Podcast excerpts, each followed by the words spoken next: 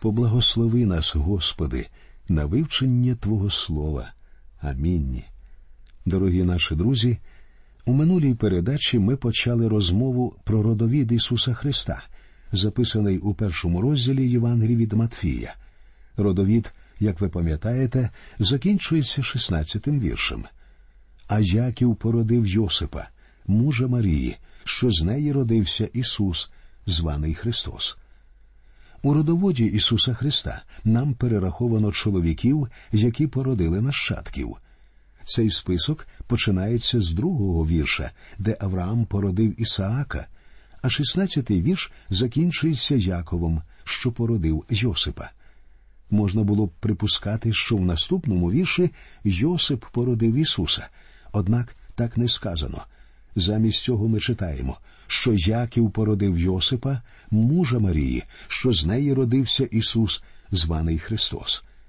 Матвій недвозначно дає нам зрозуміти, що Йосип не є фізичним батьком Ісуса. Він не батьком Ісуса, незважаючи на те, що він був чоловіком Марії. Але як можна пояснити цей факт? Всю частину цього розділу, що залишилася, Матвій присвячує поясненню, показуючи, як здійснилося пророцтво старого заповіту про Христа. Давайте подивимося, як це питання пояснюється в інших Євангеліях. Лука був лікарем за професією і греком за національністю. У своїй Євангелії він висвітлює деякі питання з області акушерства. В обох Євангеліях оголошується, що Ісус був породжений від діви. Йосип не був його батьком, але Марія завжди була вірною своєму чоловікові. Ісус не був дитиною, що народжена поза законом. Однак у факті його народження криється для людства щось нове. Жінка спасатиме мужа, як передвіщалося в пророцтві Єремії в 22-му вірші 31-го розділу. Я ніколи не сперечаюся з людиною, яка говорить, що не вірить у непорочне зачаття. Людина має право не вірити. Але в мене є два серйозних заперечення з цього питання. Я не думаю, що проповідник може заперечувати народження Ісуса від Діви. Якщо він це заперечує, тоді йому варто піти працювати у страхову компанію і мати справу з фізичним народженням звичайних людей. І я буду заперечувати всім тим, хто стверджує, що нібито в Біблії немає вчення про непорочне зачаття Христа. Ісус єдиний, хто був породжений від діви, і це підтверджується історичними документами. Якщо ви намагаєтеся стверджувати, що він не був породжений від діви, як ви збираєтеся це довести? Вам доведеться надати докази, а не лише порожні міркування людей.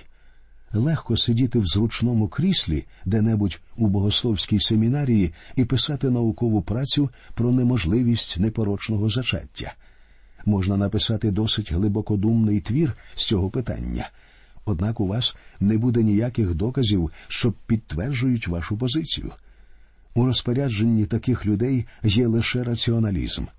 Своїми міркуваннями ви можете сказати, цього просто не може бути. Але хто ви такий, щоб заявляти, що такого бути не може? Не так давно люди говорили, що неможливо полетіти на місяць але ми добралися туди, використовуючи закони Божі. Бог є творцем усіх природних законів. Щоб досягти своїх цілей, він може використати природні закони або ж зовсім не приймати їх до уваги. Розповідь ясно говорить про те, що Ісус Христос був породжений від діви. У 17-му вірші ми знаходимо твердження, що пояснює в родоводі Ісуса один цікавий факт а всіх поколінь від Авраама аж до Давида чотирнадцять поколінь, і від Давида аж до Вавилонського переселення чотирнадцять поколінь, і від Вавилонського переселення до Христа поколінь чотирнадцять. Весь родовід Матвій ділить на три підгрупи для того, щоб дати повний огляд історії старого заповіту. Одна підгрупа охоплює період від Авраама до Давида, інша від Давида до Вавилонського полону, а третя від полону до народження Ісуса Христа. Очевидно, автор Євангелії опускає деякі імена, щоб у кожному періоді виявилося по 14 родів. Але відразу ж виникає питання навіщо? Вірогідно, цифра 14, 7 по 2, є певним доказом, що стосується точності цього родоводу. Тепер, коли Матвій показав, що Йосип не є батьком Ісуса, він має намір дати нам пояснення цього феномена. Уже в старому заповіті сам Бог пророчив це надприродне народження. Єремія звертається до народу Ізраїля і говорить аж доки тенятися будеш, о дочко невірна. Господь бо новину створив на землі. Жінка спасатиме мужа. Але, друже, тут йдеться про незвичайні речі. Це незвичайне або природне народження, це народження надприродне. Народження Ісуса від Діви це та ж сама новина, що створив на землі Господь. У цьому і виконалося пророцтво Єремії. У 18-му вірші ми читаємо Народження ж Ісуса Христа сталося так. Коли його матір Марію заручено з Йосипом, то перш ніж зійшлися вони, виявилося, що вона має в утробі від Духа Святого. Народження ж Ісуса Христа сталося так. Це відбулося в такий спосіб, говорить нам Матвій. Марія була заручена з Йосипом, але перш ніж вона вийшла за нього заміж, перш ніж вони почали жити разом як чоловік і дружина, виявилося, що вона чекає дитину. Цю дитину вона прийняла від Святого Духа. Дев'ятнадцятий вірш. А Йосип, муж її, бувши праведний і не бажавши ославити її, хотів тайкома відпустити її. Закон Мойсея щодо таких питань дуже суворий. У ньому говорилося, що якщо жінка була невірною своєму чоловікові або нареченому, її потрібно було забити камінням до смерті, і це була найвища міра покарання за зраду. Але Йосип був особливою людиною. Всю свою увагу ми, як правило, звертаємо на Марію і правильно робимо. Але ми не повинні віддавати Марії ті почесті, які належать лише Богові. А вона була визначною особистістю. Пам'ятайте, що вона була обранницею Бога і стала матір'ю нашого Господа, а Бог помилок не робить. Він вибрав потрібну дівчину. Все це правда. Але нам потрібно пам'ятати, що Бог так само вибрав і Йосипа. Бог не зробив помилки і у цьому випадку, обравши саме його. Гарячий чоловік, здатний на необачні вчинки, відразу ж відправив би її на смерть або віддав би на загальну ганьбу. Але Йосип був не таким. Він був дуже м'яким і добрим. Він дуже кохав Марію і аж ніяк не хотів, щоб їй було боляче, хоча вирішив, що вона була невірною йому. Читаємо двадцятий вірш. Коли ж він те подумав, ось з'явився йому ангел Господній у сні, промовляючи Йосипе, сину Давидів, не бійся прийняти Марію, дружину свою, бо зачати в ній то від Духа Святого. Щоб запобігти трагічному фіналу, Йосипу з'явився ангел і роз'яснив, що відбувається насправді. Ангел сказав І вона вродить сина, ти ж даси йому ймення Ісус, бо спасе він людей своїх від їхніх гріхів. Ім'я Ісус означає Спаситель. Його ім'я повинно було бути саме Ісус, тому що Він прийшов спасти свій народ від гріхів. Читаємо 22-й вірш. А все оце сталося, щоб збулося сказане пророком від Господа, який провіщає. І тут Матвій, що пише для народу Ізраїлю, вказує на те, що всі події, які відбуваються, є виконанням того, про що говорив Господь. Матвій звертається до народу Ізраїля з закликом зрозуміти, що той, хто прийшов у цей світ, повинен був стати виконанням пророцтва старого заповіту. Підраховано, що більше трьохсот пророцтв про перший прихід Ісуса Христа вже здійснилися буквально. Не знаю, скільки цих пророцтв в Євангелії від Матвія, але Матвій у своїй розповіді наводить набагато більше цитат із старого заповіту, ніж всі три інших євангелісти разом узятих. Складається враження, що він розповідає про ці пророцтва і підтверджує їх, тому що прагне не стільки розповісти нам про життя Христа, скільки показати, що саме Ісус був їхнім виконанням. Тепер Матфій звертається до пророцтв, які записані в книзі пророка Ісаї в 14 вірші 7 розділу. Читаємо 23 вірш. Ось діва в утробі зачне, і сина породить, і назвуть йому ймення Еммануїл, що в перекладі є з нами Бог. Давайте зупинимося тут на одну мить. У переглянутій нормативній версії нового заповіту, що була видана у 1946 році, цей уривок Євангелії від Матфія звучить так само, як і в синодальному перекладі Біблії. А все оце сталося, щоб збулося сказане пророком від Господа, який провіщає ось діва в утробі зачне, і сина породить, і назвуть йому ймення Еммануїл, що в перекладі є з нами Бог. А в переглянутій нормативній версії старого заповіту, що була видана в 52-му році, уривок із цієї книги пророка Ісаїї 7.14 виглядає так. Тому Господь сам дасть вам знака. Ось молода жінка в утробі зачне, і сина породить, і назвеш ім'я йому Еммануїл. Зверніть увагу, що в книзі пророка Ісаїї видавці замінили слово діва на молоду жінку. Хоча в Євангелії від Матфія 1.23 вони все-таки зберегли слово діва, що фактично і є виконанням пророцтва, що міститься в книзі пророка Ісаїї. Пророцтво Ісаїї було дано як знак. Друже, ніякого знака немає в тому, що молода жінка зачне і народить сина. Якщо такі події розглядати як знак, тоді таке відбувається безліч разів на день. Вони включили в текст пророцтва Ісаїї молоду жінку, щоб приглушити значення слова діва. Давайте поглянемо на цей уривок із книги пророка Ісаїї, що написаний давньоєврейською, тобто мовою оригіналу. Слово використане для передачі поняття діви єврейською алмач. Перекладачі переглянутої нормативної версії звернулися до праць Гезенія, що склав об'ємний єврейський словник. Гезеній визнає, що звичайне значення цього слова діва, але він додає, що воно може означати і молоду жінку. Він говорить так тому, що відкидає можливість чудес. Цей новий переклад, так само як і інші, що пішли за ним, зробили спробу сказати що це слово означає молода жінка, а не діва. Давайте повернемося до уривку з книги пророка Ісаїї. Це відбулося, коли Ахас був царем.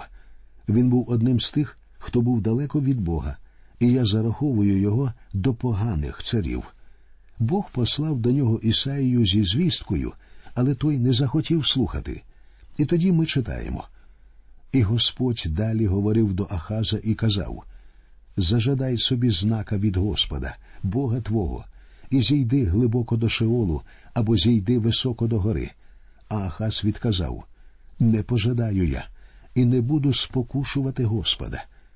Ісаїя 7, 10, 12 Дозвольте мені сказати, що ці слова виставили його лицеміром, який хотів виглядати благочестивим.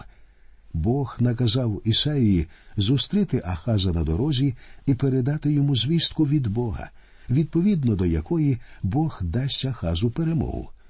Ахаз не повірив Богові, але для того, щоб надихнути царя повірити, Ісаїя дозволяє йому просити в Бога знака. У своєму хибному благочесті Ахаз говорить не буду спокушувати Господа. І тоді Ісаїя йому відповів Бог дасть вам знака, подобається вам це чи ні. Знак не для тебе, а для всього дому Давида. І ось яким буде знак, говорить Ісаїя. Ось діва в утробі зачне, і сина породить, і назвеш ім'я йому Еммануїл.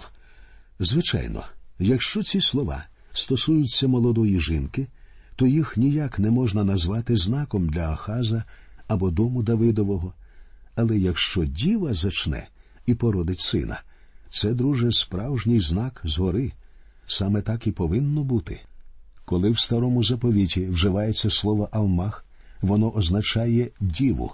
Ревека була дівою до того, як вона вийшла заміж за Ісаака. Дозвольте мені сказати, друзі, я б ніколи не погодився бути серед тих, хто заперечує народження Ісуса від Діви. Якщо з таким переконанням опинитися в присутності Сина Божого, боюся, захочеться проковтнути всі ті слова, які такі люди використовували у своїх доведеннях. Той факт, що Алмах означає діву, доведений септуагінтою. Протягом періоду часу між двома заповітами 72 єврейських вчених, по шість від кожного із 12 колін Ізраїлевих, працювали в Олександрії у Єгипті над перекладом єврейського старого заповіту на грецьку мову. Коли вони дійшли до цього знака в Ісаїї, всі 72 перекладачі відразу ж зрозуміли, що це слово означає діву, і це речення вони переклали на грецьку з використанням слова діва. Це те ж саме слово, що вживає Матвій у своїй Євангелії. Далі зверніть увагу на ще щось дуже важливе. Ось діва в утробі зачне, і сина породить, і назвеш ім'я йому Еммануїл. На перший погляд, тут виникає цілком конкретна проблема. Скажіть, будь ласка, де і коли Ісуса називали Еммануїлом? Ніде і ніколи, тому що його називали Ісусом, бо це Його ім'я. Йому дали це ім'я, тому що Він мав спасти свій народ від гріхів. Христос, до речі, сказати Його титул, а Ісус Його ім'я. Але в цьому вірші говориться, що його назвуть Імануїлом, що означає з нами Бог. Тут ми маємо справу з одним із найчудовіших місць у всьому Божому Слові. Давайте вдивимося в цей вірш. Еммануїл означає з нами Бог. Він може бути Еммануїлом, що означає з нами Бог лише в тому випадку, якщо він дійсно породжений від діви. Це єдине пояснення його імені. І далі він може бути Ісусом, Спасителем світу лише в тому випадку, якщо він Еммануїл. Його називають Ісусом і Спасителем тому, що Він Бог, який з нами. Ця істина про того, хто прийшов на землю, і є однією з найчудовіших істин у всій Біблії. Але бачимо Ісуса, мало чим уменшеним від ангелів, що за перетерплення смерти Він увінчений честю і величністю, щоб за благодаттю Божою смерть скуштувати за всіх, говорить автор послання до євреїв у дев'ятому вірші другого розділу. Ісусу Христу потрібно було стати прийнятною жертвою. Я не можу вмерти за гріхи всього світу. Я навіть не можу спокутувати смертю власні гріхи. Але Ісус міг. Чому Він міг бути Спасителем? Тому що Він Еммануїл, що означає з нами Бог. Але як він виявився серед нас? Він був породжений від діви. Повторюю, що його звали Ісусом. Його ніколи не називали Еммануїлом. Але ви не можете називати його Ісусом, якщо він не Еммануїл, що означає з нами Бог. Він повинен бути Еммануїлом, щоб бути Спасителем світу. Ось чому таким важливим є факт його народження від діви. Але хіба можна бути християнином і відкидати факт непорочного зачаття?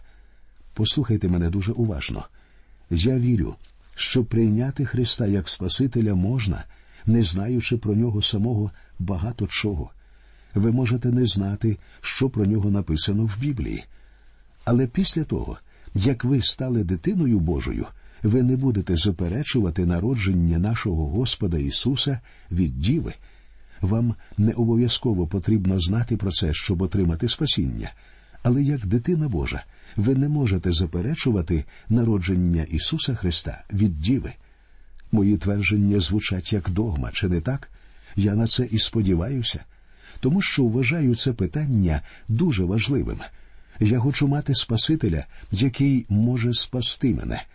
Якби він був такою самою людиною, як ви або я, він не міг би допомогти мені. Але якщо він Еммануїл, що означає з нами Бог, якщо він породжений від діви, тоді він дійсно мій Спаситель.